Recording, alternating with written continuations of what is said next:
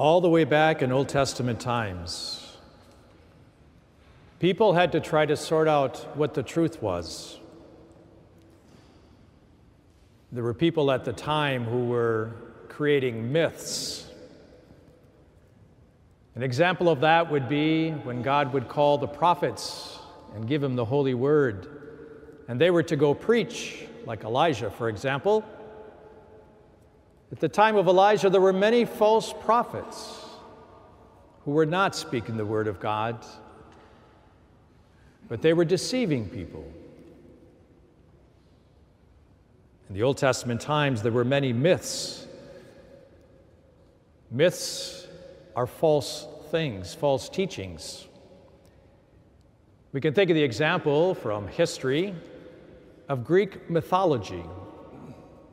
How Greek mythology was developed speaking about gods who had some sort of supernatural power. From Old Testament times, some would call upon supernatural powers that were not of God. The demons cooperate with the devil or Satan, Lucifer, and the many demons, the fallen away demons. And people would be deceived by those myths, by those stories that were not true. God, in His great love, knew and understood this so very well. Because as human beings, we don't always see things clearly, especially since the fall of Adam and Eve. We have darkened intellects, weakened wills. We can easily give in to our passions. We can be easily deceived. And so, of course, God sends His own Son, Jesus and as he describes so beautifully, he came to fulfill the Old Testament. And he came as the beloved Son of the Father, God Himself. When Jesus came, many did not believe. Some ways, we might be able to understand because people didn't know what was true or not true. Because there were false prophets, there were myths that were made up. And God, in His great love, made it so very clear that He came to save us. And He does. What we are blessed with today is not only the Old Testament and the New Testament, but the Holy Spirit to be with us ever since the time Jesus had left and at the time of Pentecost when that Holy Spirit, God Himself, in the power of the Holy Spirit, would teach us what is true. What is true is what God has already revealed. The challenge is today we live in a world where there are still many myths,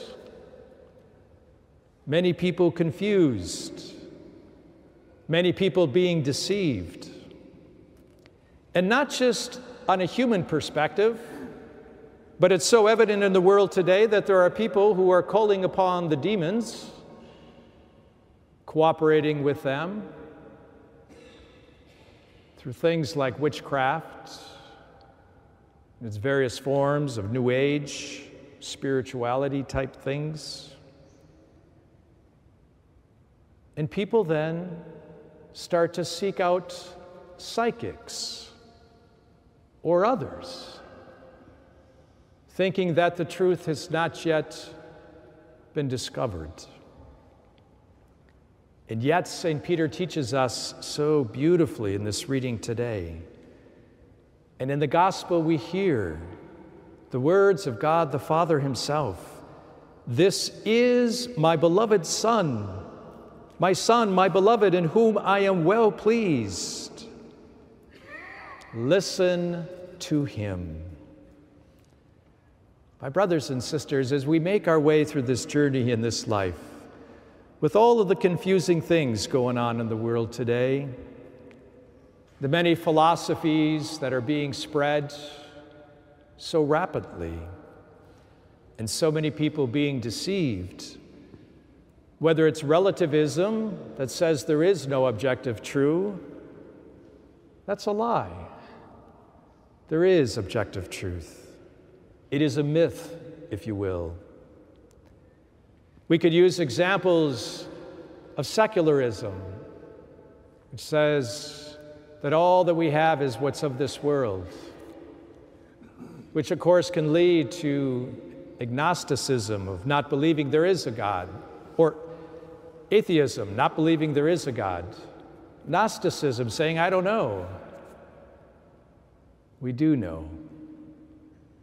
And all we need to do is listen. Listen to the holy word of God and let it soak into the very core of our being. And the Holy Spirit will lead us and guide us through all the things of life. These last years, it seems that the confusion has grown ever greater. Even sometimes people who call themselves Catholic, who do not live according to what God has revealed. They're not listening to God the Father, the Son, and the Holy Spirit. They can deceive others. But be not afraid. We have the Holy Word of God. We have the revelation of Jesus Himself, the Son of God. We just need to stay deeply grounded and then to be able to measure everything else up against that. Whether it's relativism, secularism, individualism, hedonism, or we just seek pleasures. Because today there's such a focus in America of doing whatever you want, individualism, as if that will lead to happiness. St. John Paul II knew in his time he would discover socialism. It was a philosophy of Karl Marx that says you can create a utopia through humanity alone. That's a myth. So many have tried for so long, and so many are caught in socialism today which takes away the inherent dignity of every human being. Doesn't give us the chance to manifest charity because we are controlled by somebody else. God doesn't even do that. He gave us a free will to cooperate with all that is good, true, and beautiful. My brothers and sisters, as we celebrate Mass today and as we hear these words of God the Father, as we celebrate the Transfiguration, may we be reminded that we are so loved and God has taken us on as His own through baptism, and all we need to do is listen to Him.